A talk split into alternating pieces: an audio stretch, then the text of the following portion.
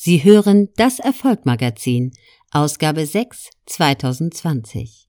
Gelesen von Claudia Kohnen. Rubrik Erfolg. Auch der Kaiser wirft seine Schatten. Immer wieder geriet Franz Beckenbauer in das Visier des deutschen Finanzamtes. Ein Mitgrund, weshalb er 1977 den Neuanfang in New York wagte. Dennoch musste er etwa 1,8 Millionen D-Mark an den Fiskus nachbezahlen, da sein Steuerkonstrukt als nicht vereinbar mit dem deutschen Steuergesetz erachtet wurde. Darüber hinaus hatte er immer wieder mit Vorwürfen zu kämpfen, die Austragung der WM 2006 in Deutschland mit Bestechungsgeldern erkauft zu haben. Erst im April 2020 endet ein dahingehender Prozess ergebnislos. Vorwürfe versteckter Honorare, die auf dubiose Konten in noch dubiosere Steueroasen verschoben wurden, gab es ebenfalls mehrere in Beckenbauers Zeit als Sportpolitiker. Doch auch diese Mutmaßungen und Vorwürfe konnten seinen Heldenstatus in keiner Weise beschädigen. Weshalb eigentlich nicht? Mit dem Herz auf der Zunge. Es verhält sich ähnlich wie bei Uli Hoeneß, der ebenfalls steuerliche Probleme hatte, die ihn sogar ins Gefängnis brachten. Beckenbauer spricht die Dinge, die er denkt, ungeschönt aus und erntet dafür Applaus. Da ist keine durchkalkulierte PR-Strategie dahinter, wie wir sie heutzutage leider oft erleben.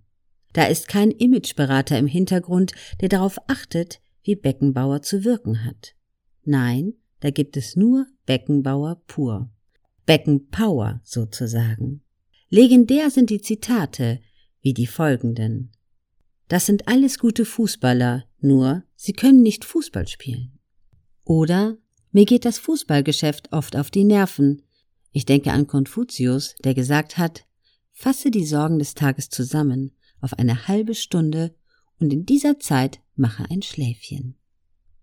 Der ehemalige deutsche Bundeskanzler fasst Beckenbauers Leben und Wirken so zusammen. Beckenbauer ist eine geglückte Mischung aus Selbstbewusstsein, Sensibilität und Bescheidenheit. Ehrlichkeit spielt dabei auch eine wichtige Rolle, vor allem was das Thema Tod betrifft. In Bezug auf sein Alter philosophiert der Kaiser darüber. Der 50. war mir wurscht, der 70. war mir auch wurscht. Jetzt beim 75. ist es das erste Mal, dass ich anfange nachzudenken. 75 ist ein Alter, da kannst du das Ende erahnen. Ich hoffe, dass mir vom lieben Gott noch viele Jahre gegeben werden. Aber du weißt es nicht. Die Endlichkeit wird dir bewusst. Und das beschäftigt dich natürlich. Fazit. Sportikonen wie Franz Beckenbauer werden in der medialen Welt immer seltener. Zu groß ist der Drang der Medienmaschinerie, Unpassendes passend zu machen.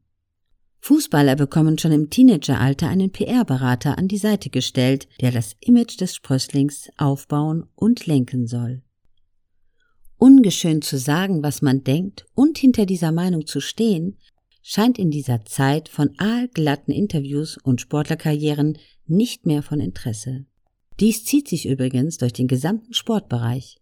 Es gibt immer weniger Typen mit Ecken und Kanten. Karrieren werden von PR-Profis geformt, um Anklang in der Masse zu erlangen. Damit geht Glaubwürdigkeit und Authentizität verloren, an der wir uns stets zu erfreuen gewusst haben. Ehrlichkeit und Anerkennung schließen sich keineswegs aus, weshalb der ehemalige Trainer Otto Rehagel folgenden Satz über den Kaiser verlautbarte.